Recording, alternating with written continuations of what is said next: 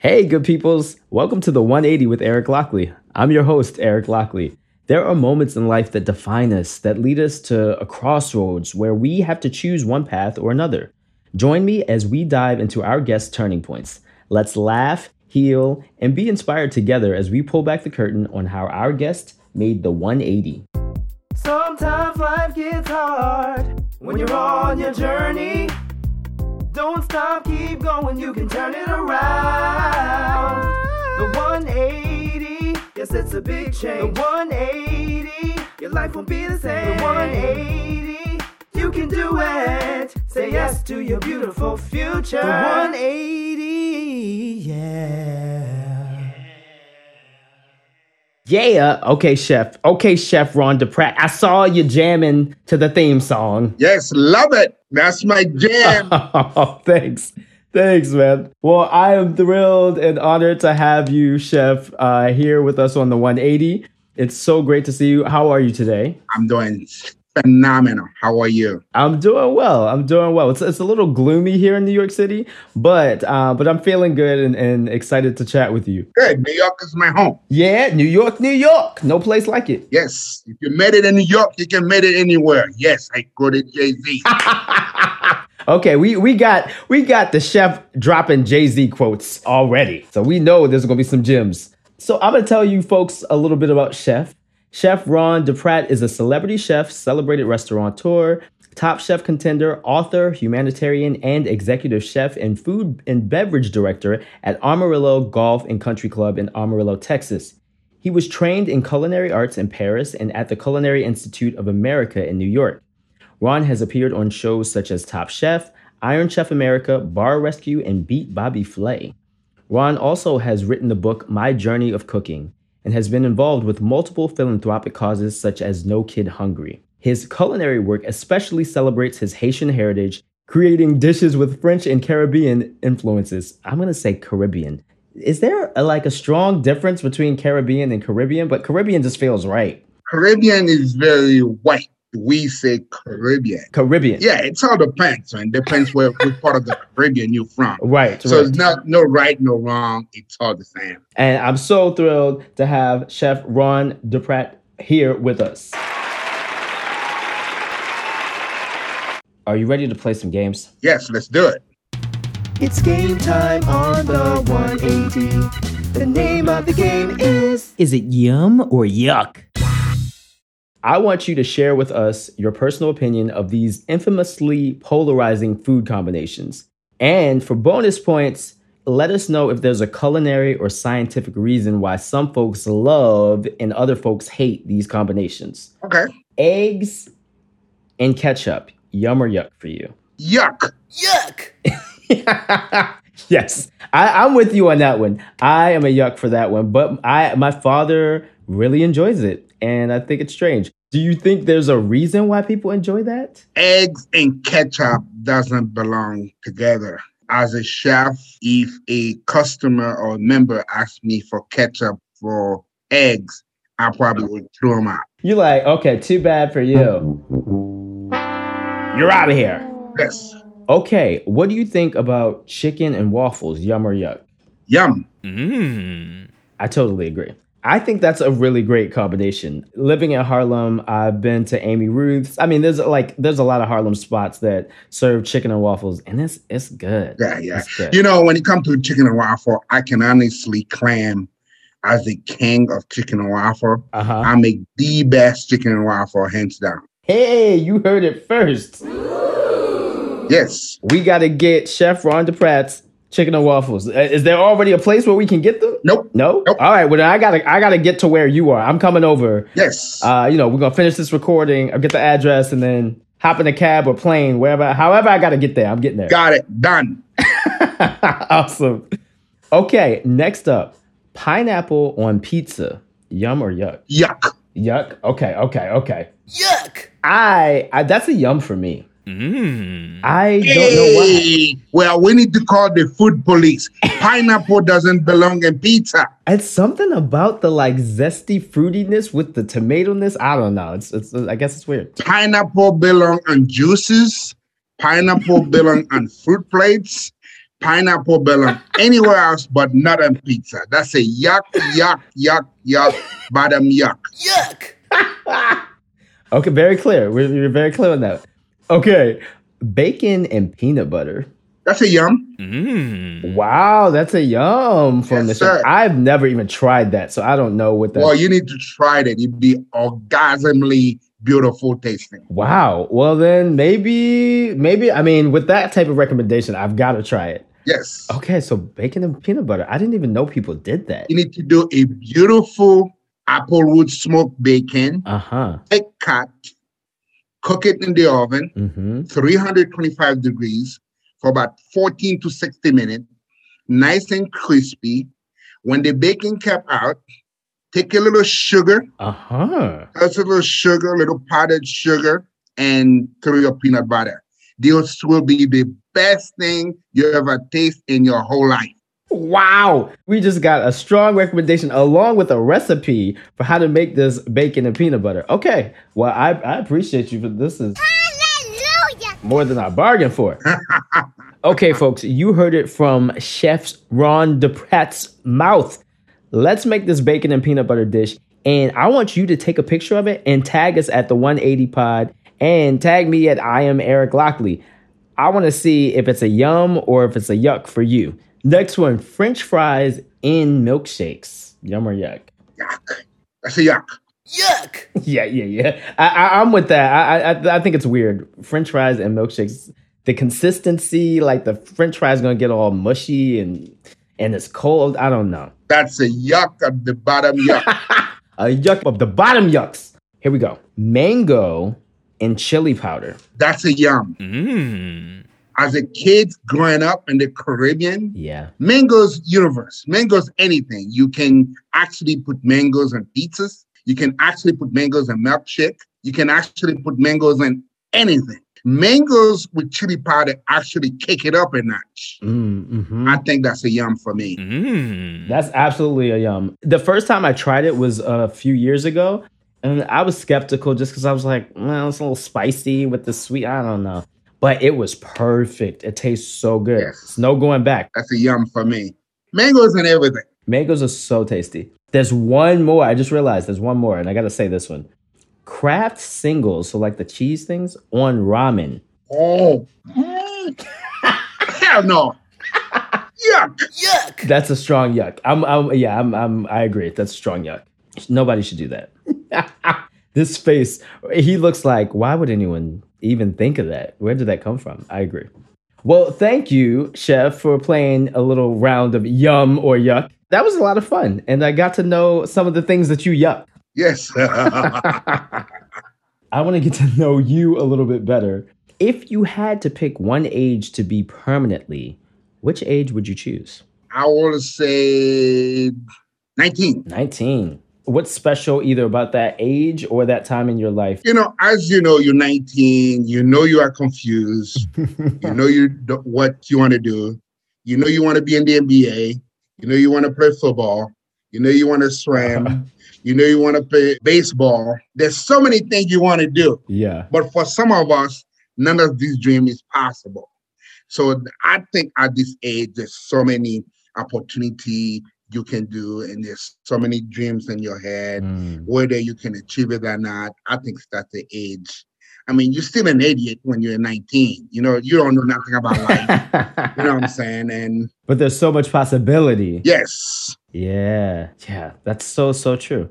That is a really great age because it's like somewhere in the 20s, you start to get a little jaded or get confused. But so, like, there's something special about 19. That's a great age. 20s life showed up. Uh huh. In the 20s, you realize you were born. uh, in the 20s, you know you have to do something.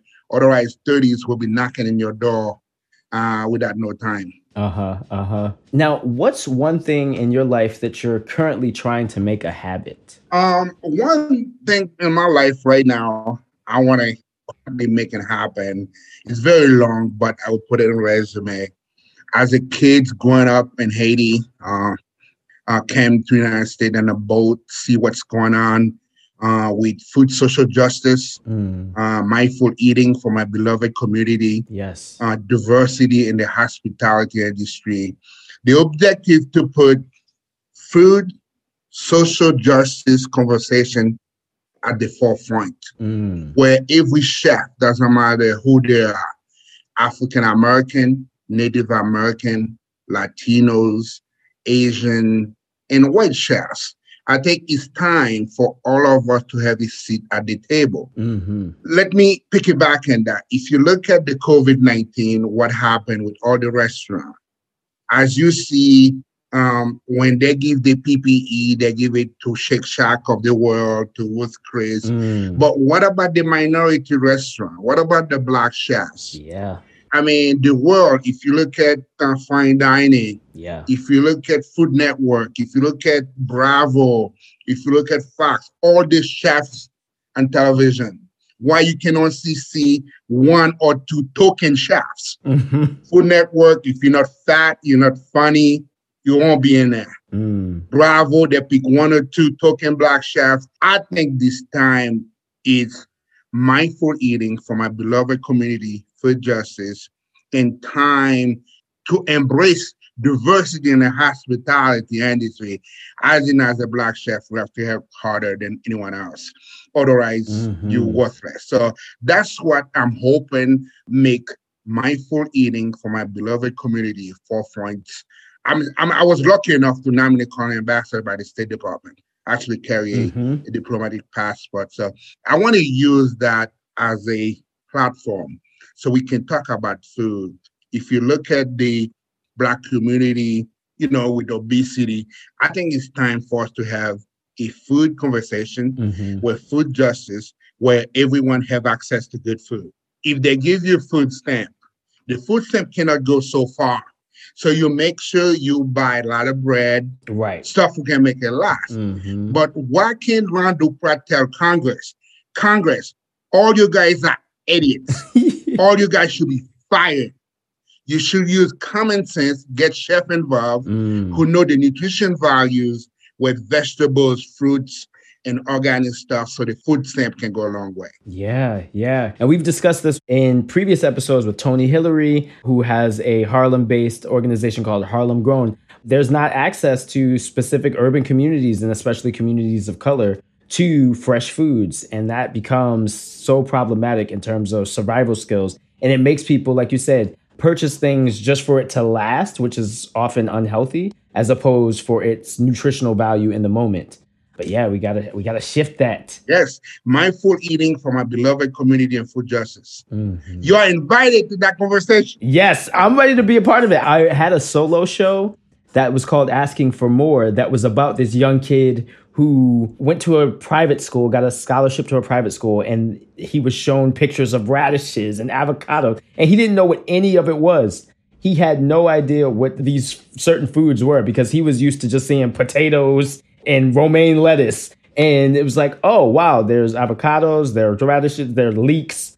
So he went home to his mother and he tells his mother, Hey, I don't want to eat this fast food tonight. I'd rather eat something fresher. And his mother is like, Do you have money for that fresh food? Do you have a bus fare? Do you have a way? Well, then you need to be quiet. And so just creating the conversation around ensuring that black communities and communities of color have an awareness and appreciation for the nutritional value of foods and are advocating for themselves to have access to fresher foods is so so important. So I'm glad I'm so glad that you're bringing it up because it matters to me a lot. And I mean just think about how many people in our community with the pandemic are just more susceptible because of conditions, health conditions, diabetes, hypertension, all that stuff. Oh, well, more about you. More about you. I mean, your mission is clear and admirable, and I so so appreciate that. Yes. What's one thing that surprised you about being on Top Chef? Um, never expect as a classically trained chef, you know, I don't know how to make that stuff in 20 minutes. you know, I'm one of the few guys, yes. and I want that to be on record. I was never cast. I never auditioned. Oh, really? They call me. They say they want me to be on Top Chef. They want me to be in LA tomorrow. Tomorrow? Oh, wow. You you got that call, and they were like, "Come on, come on down. Price is right." Yes, yes. I never cast. I never fill out none of this stupid paperwork. And so you just got on there, and they had had to figure it out. I had to figure it out. Wait a minute. Okay, who did you face on Iron Chef? Because we had one on the show. Who do you have? we had Jose Garces on our show. Jose Garces is my love, but I went against Bobby Flay. Oh, you went against Bobby Flay. Battle of the Corn. Yes, Battle of the Corn. Wow. And I'm sure that was an intense battle. Yes, intense. You know, me, I'm not a TV chef. Uh-huh. I mean, TV give me a voice, but I'm not a TV chef. I'm more like rich people chef, country club. and Uh-huh. food take a long time where they're making a demi glace, and you know, I do that stuff for fun, but I never take it serious.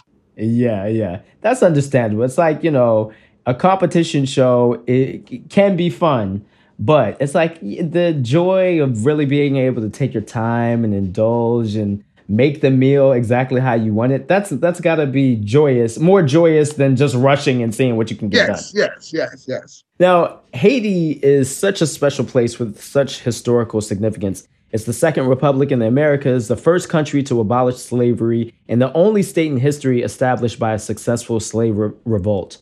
Share with us a moment that you have been especially proud to be from Haiti.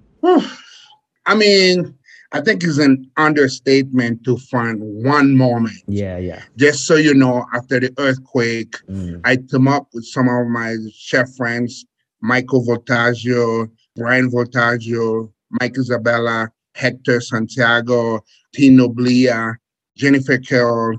We team up to raise money for Haiti. Mm. For Valentine, we I did something called Hearts for Haiti, and some of my celebrity chef restaurant donate a profit of the dessert to Haiti to a cause. That's great. I was able to use that money with PIDF, Pan American Development Foundation, to go to Haiti to feed the people. I think that was an opportunity of a lifetime, something I would cherish for the rest of my life.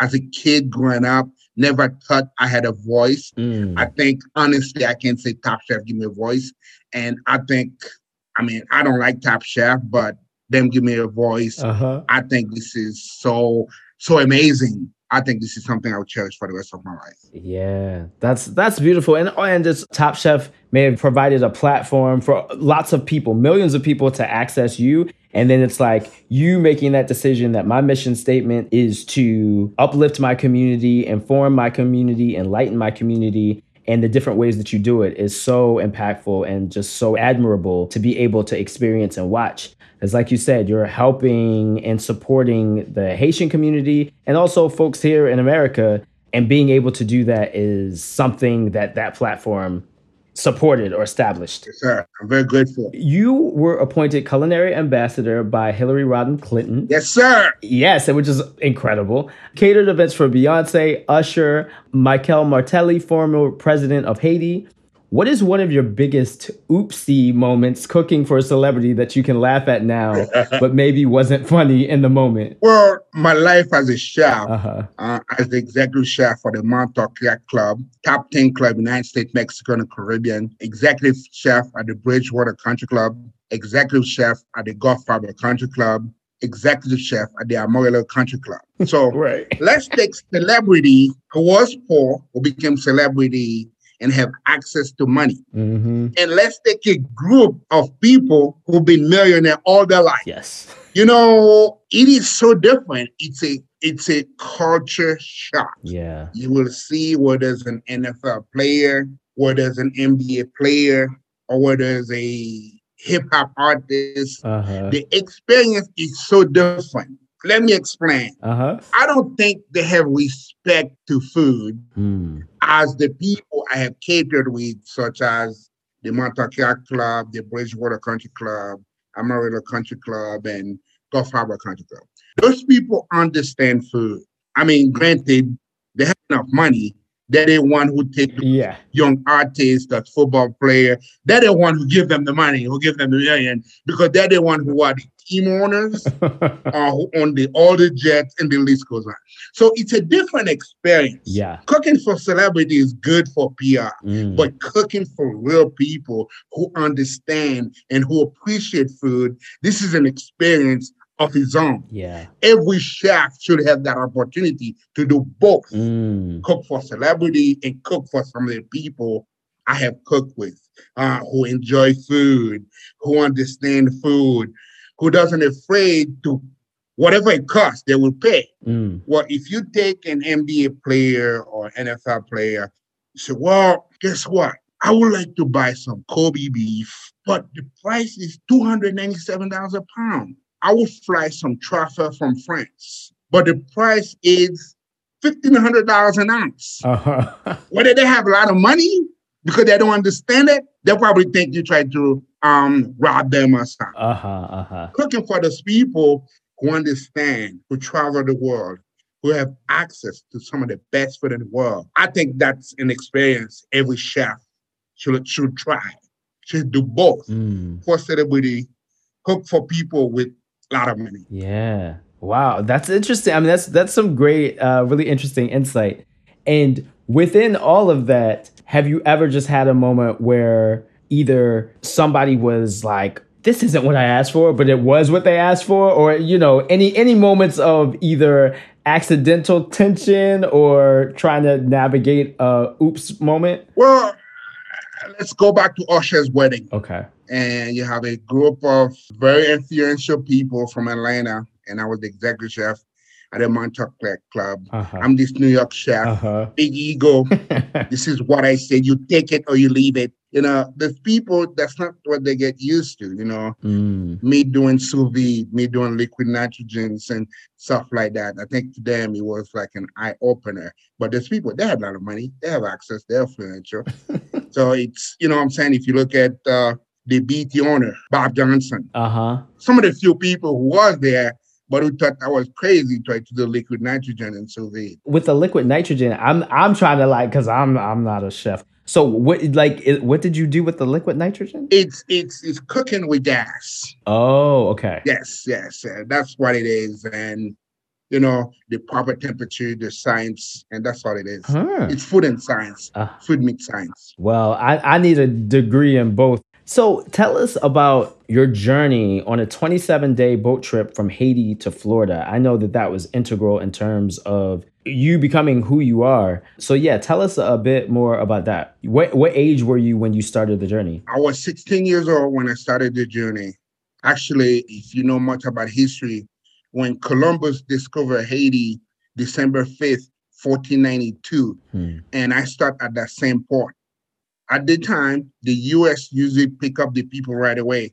The objective not to make the journey 27 days, right but to be able to pick up by the Coast Guard. For us, I don't know if it was luck, never seen the Coast Guard wow for that whole 27 days. So there were no food. We stopped at Cuba.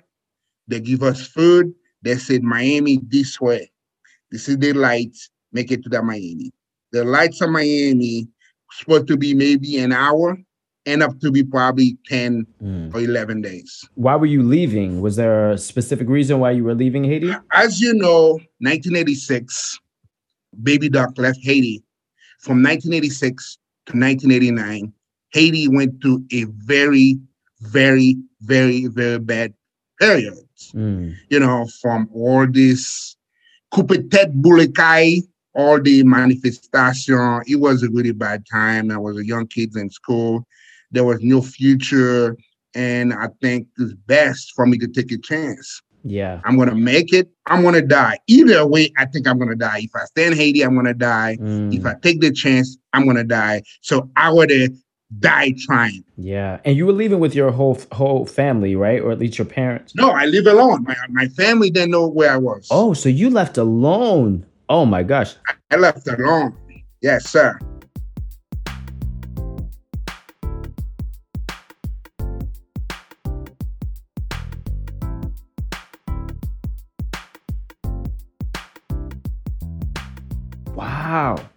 That's I didn't realize that. So by yourself, you were on this boat for 27, 27 days to get to America ultimately. And did you know what you were going to do once you got here? Did you have like a contact or No, I didn't have the contact, the objective, because I heard the word America. yeah. I thought there was a tree. I was gonna get in the tree and just grab money. I just I'm there like I'm just gonna get this tree, get money, get in the street, get money. That was the whole thing in my head. Go to the beach, get money. I mean, go anywhere, just get money.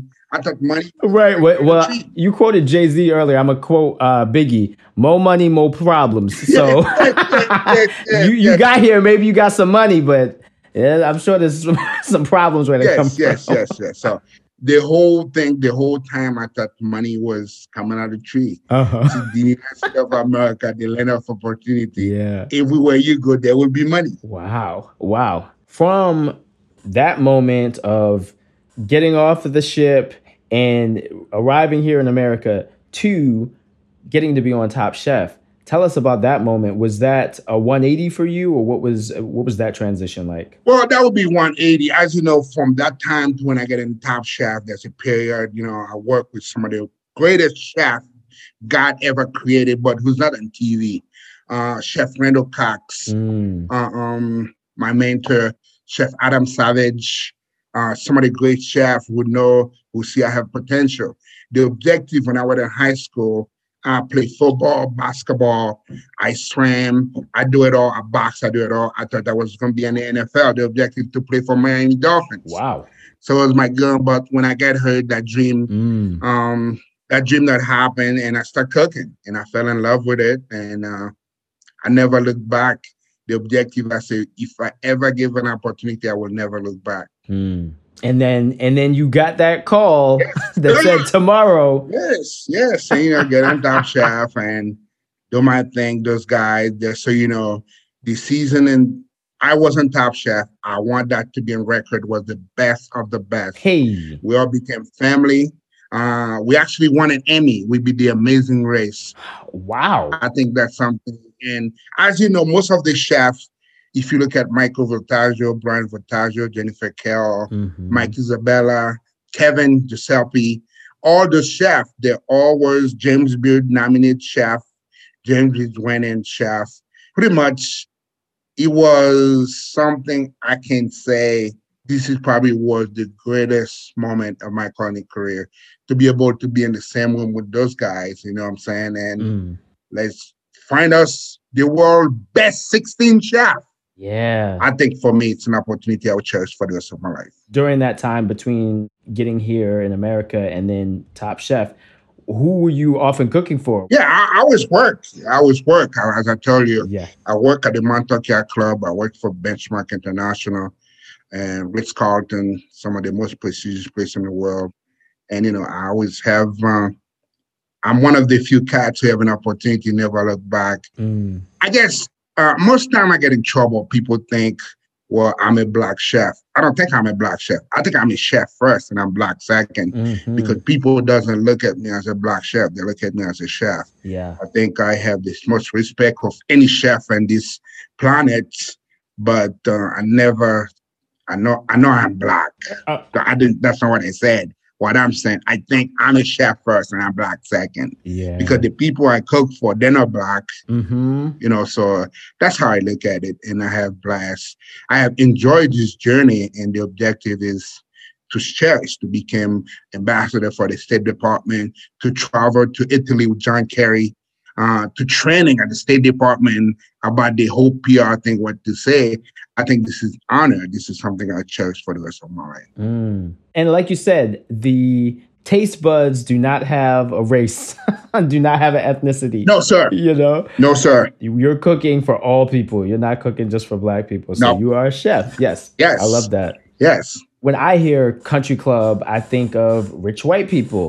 So the fact that you have worked there, how did you get the job? What was that process like? it's all about relationship Mhm. it's all about relationship. There's so many chefs who are probably more talented than me, but because this is what I know, this is what I have been doing. Because as a chef, it's not about putting a beautiful dish on a plate. It's more than that. You know, it's like you are the owner, you are the business, you understand uh, the financial, the P and L, and all this stuff. Understand people to be able to do a great performance for the board or for the owner Mhm. whatever it takes. I think that's what makes me different than everyone else. You can be the greatest chef Mm. on earth, but if you keep open restaurant, they're closing, you are suck Uh-huh. because you cannot manage money. You have to be able to manage the financial, the people uh, uh, experience. It's all about an experience. People come to your restaurant for an experience. Mhm. They can get that anywhere else, but the experience that's not something they can get anywhere else. Yeah.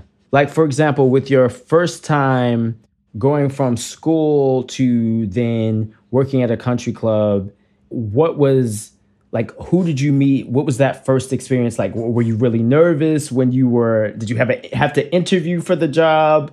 What was it? Or did they call you and say, "Show up here tomorrow"? Nah, nah. you have to go to the process. You have to interview a whole bunch of people. You have to cook for them, and they have to taste it, and you have to take these tests. Mm, You have to be able to write a menu. You have to be able to cuss out a menu. Uh, you have to be able to write a, a financial plan, a business plan. Wow. It's more than just show up and cook. This is what most people don't understand. Yeah. Uh, you have to stay true to yourself, and you have to respect the rules, and you have to go back to the basic. Wow. And what was your support system like in in the early days of like with your first job at a country club? What was who was around for you? How were you able to Um, it, it was always uh, Chef Randall Cox, Mm, um, Chef Adam Savage, Chef who taught who look at me as a chef. They get upset with me every time I said I'm a black chef. They want to punch me in the face because they say you are a chef. Uh, mm, you are as good as any chefs. Never look at yourself as a black chef. But how I look at it, it just they coached me, they mentored me, being a business person mm. more than a chef. yeah. The plate would always there will always be filet mignon, there will always be foie gras, there will always be that stuff. But managing the paywall, Yeah. managing the label, managing all that. That's what's important. Uh, mentored young chefs to become better than you. Mm, That's so you know some of the chefs for me have become world best chefs.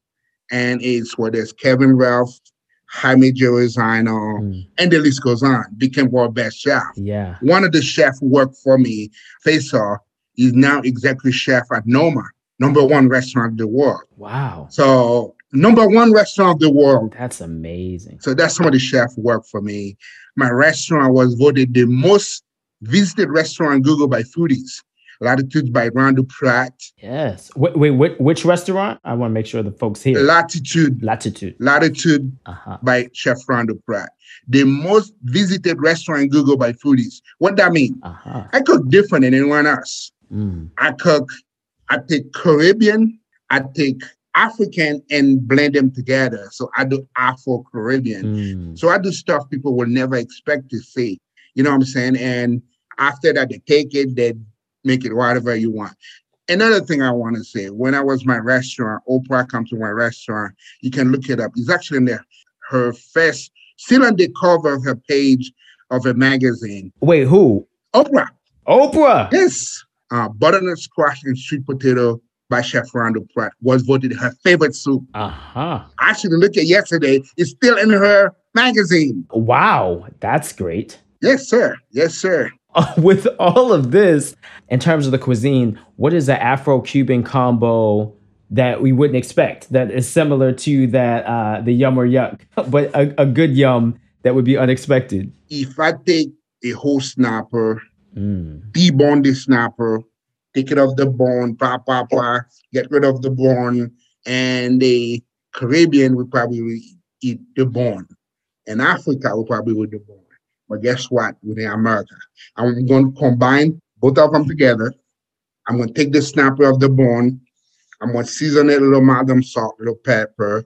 I'm going to saute it hmm beautiful island risotto with mushroom and and uh, pumpkin and some green peas. Ooh. As you know, in Caribbean, we love pigeon peas. Uh-huh. So I take that. So take the concept and put it in my own version. And when you put that in for the white person, they think it's heaven in the plate. Because this is not something that can get nowhere else. it sounds so good to me. I'm like, I'm ready. I'm I'm once again, I think I just gotta drive or fly, however I gotta get to you. But that that sounds so good. Good. Were were there times that you almost gave up? Never, Never. never, never, never give up. Never, never. because there's so much to lose. Mm. And uh, if I give up, not only I let my chef down who mentored me, I let myself down. And uh, if you have an opportunity, you should never look back. yeah. And when I was a young chef working in New York City, uh, you probably was too young to remember Tavern on the Green, where I worked with Chef Patrick Clark. I've heard of Tavern on the Green. It was so expensive yeah. to live in New York City. Me and my wife at the time, I couldn't, I didn't have enough to buy food, so most of dinner using Chinese takeout. Wow. So, because they make enough money to pay the rent, Right. to support a family. You know, my mom had to send me some money. Mm. So it just like that's part of the uh, sacrifices I made to get to where I'm at. Yeah. I wonder this about folks that love cooking and that are chefs. Are there any moments right now in life that you eat something and you're like, why am I eating this? Because it either feels unhealthy or it's just not well made. Do you have a lot of moments like that or a few moments like that? You know what? Sometimes I get paid to uh, to eat. I travel to eat. Uh huh. So food to me, it's it's my entertainment. Food to me, it's my worst war. Uh, food to me is that big mention. Mm. I take food different than anyone else. I travel the whole world just to eat. So this year I didn't travel. Granted, I saved some money, Uh huh. but every year I pick a destination. I travel to eat. couldn't do that this year. I'm kind of uh, heartbroken, but eating it's my hobby. Uh, whether I'm golfing, I'm eating. To me, that's a hobby. I don't criticize food. I understand the position Mm. because not every chef have access to so many great ingredients I have access to. But I think everyone do a good job to work together to make the experience. Mm. You mentioned your mother um, and how she sent you money. Are there ways in which you've been able to spoil her since you've reached a certain level of success? Uh, it's the other way around because there's so much.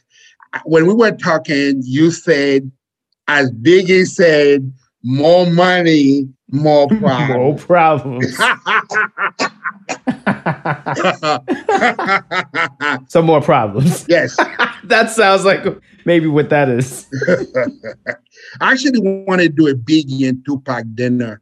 So maybe you can host that. We do a Biggie and Tupac throwdown dinner. Uh huh. East Coast, West Coast. Chef from the East Coast, chef from the Wow. West Coast. We cook Yeah. and we do all rice. All right. All, all rice. I mean, there's other things with the rice, right? Oh, yeah, all the thing with the rice, but all the thing rice. Biggie and Tupac dinner. Okay, I'm hosting it. And we got two judges. Will Smith from the West Coast, Mm. and we got Jay Z from the East Coast to be the judges. This is pretty epic. Um, we're manifesting right now that I'm gonna host a Biggie versus Tupac dinner for with a East Coast chef, a West Coast chef. There's rice involved. Ron Duprat is going to, uh, Chef Ron Duprat is going to cook some things, if not all the things. Will Smith is going to be in attendance and Jay Z.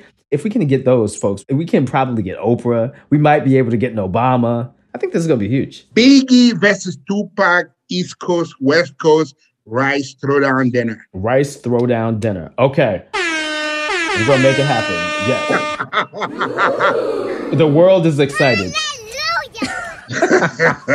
Will Smith, if you're listening, I mean, you and a few other names, Jay Z, anybody that you named has the power to make this happen. So we're manifesting. It's going to happen. Good. After the pandemic, when everybody get the vaccine. Yes, yes, after the pandemic. With all that you've done, what are some things that you're looking forward to as next? You discussed increasing access to healthy food options, but are there other things that you're excited about doing in the future? It's mindful eating for my beloved from community is on the forefront. Mm. The objective is to go to Congress to tell them by themselves. I give him two years because I'm asking chefs to make the 2022 elections Mm. about food, about food justice. Yeah. That's it. That's it. I mean, they have been talking about this for so long, but it is time for chefs to use their voices to make sure food justice is at the forefront. Yeah. That's what I want to talk about. I'm hoping to get to Congress. I'm hoping to get a bill passed. If you look at what's happening with the restaurant, personally, as Ron Duprat, as a chef, I think the restaurant business is too small to fail. Mm. I think the community, I think all chefs every day should send an email or phone call to Congress. Let's make sure those restaurants don't fail. Yeah. Because let's talk about it. If those restaurants fail, let's think how many immigrants gonna be out of work. Yes. Not only immigrant, like American.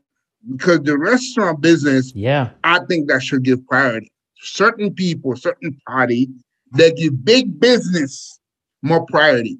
I think chefs should have peaceful protests about food, about how we're going to make sure those restaurants survive. It's so essential right now. And I know I personally am like, I've got to support my local businesses because right now, especially in New York, I'm pretty much existing in like a 20 block radius. And I want to see those businesses that are weathering the storm right now continue to to survive and ideally thrive after the pandemic. But it's like I when I'm getting takeout, I'm getting it from the local spots. And I, I encourage all listeners to make sure you're supporting your local businesses, your local restaurants, because they need our support right now. Yes, I mean, it's just like another thing I want to talk about it. I think uh, everyone doing a good job with the pandemic, open and closing. This is so stupid. Open and closing. Why? Mm, We chefs, we have been protecting people's lives forever since day one when we pick up the first knife, when we cut the first onion. mm, None of those people talked to us said, What do we think? Because I honestly think, as a chef, I'm not speaking for every chef, I'm speaking for myself and some of the chefs I know. mhm. We can work through the pandemic and taking care of our members, I guess. I honestly think we can do it. We can do better job than the doctors and the politicians if they give us a seat at the table. If you look at what we do, whether the pandemic or not, our number one goal and objective is to make sure to protect the well-being of our guests. We have been doing that since day one. Mm, Why they don't reach out to us, yeah. asking us for advice instead of keep closing down the business. It's hard. It's frustrating because yeah, I've I've on the news and talking to some of the owners of spots in my neighborhood. They've been like, "Oh, this opening and closing is really it, it's really hurting us." That idea that chefs, that people who are feeding people actually know really well how to take care of people is is really an interesting and great point. Yes, sir. We like to close out with a quote, and I think it speaks to some of your journey. Even when you have doubts, take that step. Take chances. Mistakes are never a failure, they can be turned into wisdom. And that is a quote from Cat Cora, who was an Iron Chef. Yes, I love Cat Cora. Yeah. She traveled to Haiti with me. Really? Yes, sir. That's great. What, what, what was that experience like? Was that her first time going to Haiti? She actually been in Haiti a few times Yeah. cooking for the missions and it just, you know, traveled to Haiti with Anthony Bourdain. Oh, wow. Uh, when he almost get his ass kicked because he tell the whole world he have enough food and he have food for 20 people and they want to kick his ass. Uh, uh, traveled to Haiti, Chef Jose Andres. I've been blessed. I love the idea of you also introducing, you know, individuals to Haiti, but also larger communities to Haiti and cuisine from Haiti. It's really awesome. Good, good, good.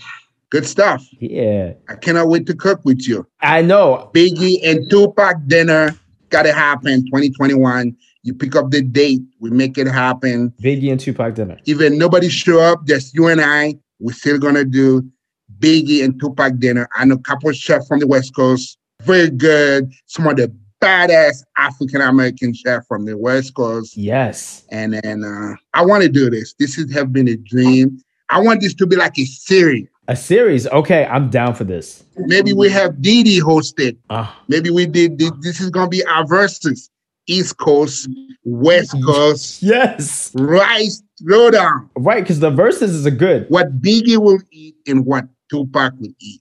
The West Coast chef will make what Tupac will eat. Uh The. East Coast chef will make what Biggie will eat. This is great, and it's good. There's some incentive, like we can make a prize for one of our listeners, like a few of our listeners to come and and be a part of the dinner. I love this idea, and it, it is it is feasible. You know, once we're on the other side of the pandemic, we can make this happen. Yes, yes, it'd be a lot of fun. yes, And I like I like rice with a lot of different things. Yes, sir. Yes, yes, yes, yes. Rice is everything. Right. It's so I mean, there's so many different ways to make it and, and things that you can put with it. It's just rice is great. I want to make sure that my listeners are following you and staying up to date with you. So folks, you can follow Chef Ron Duprat on Instagram at Top Chef Ron R O N. Make sure to check him out, stay updated with him. And is there a website that you want to plug right now? chefronduprat.com and I'm on Facebook, I'm on Twitter, and I'm I'm open up a new restaurant in St. Martin in March. Oh, awesome. Salt by Ron Duprat coming up. Hey, Please come check it out. yes. Use that money. Come to vacation. Come enjoy life. We all need some vacation sometime. Absolutely. We especially these days. I definitely need a need a vacation soon. I'm gonna try to get it. But if I come to St. Martin, I'll uh visit Salt. Yes, you'll be my guest. Yes. Well, thank you. Thank you so much. It's been such a pleasure. Enjoyed chatting with you. And thank you for sharing your 180 and sharing some recipes. Uh, I, I got a lot of great recommendations. Good stuff. Good stuff. Thank you all for joining us. The 180 is produced by David Treatman with audio production and editing by Mike Luno. Original music composed by Jarrett Landon and sung by yours truly, and digital portraits by Byron McCrae. If you like what you heard, tell your friends. We need your help to spread the love and inspiration. Follow us on all social media at The 180 Pod and visit our website at www.the180pod.com. If you want to help support these stories, please consider subscribing to our Patreon. You can get access to chat more with me. You can also get exclusive content, merchandise, and you can hear episodes early. Visit our Patreon at www.patreon.com, the 180 pod. Until next time, I'm your host, Eric Lockley. Take care and be blessed. Know that you'll have a blessing if you just keep on pressing. Don't stop, keep going, you can turn it around. The 180, yes, it's a big change. The 180, your life won't be the same. The 180, you can do it. Say yes to your beautiful future. The 180, yeah.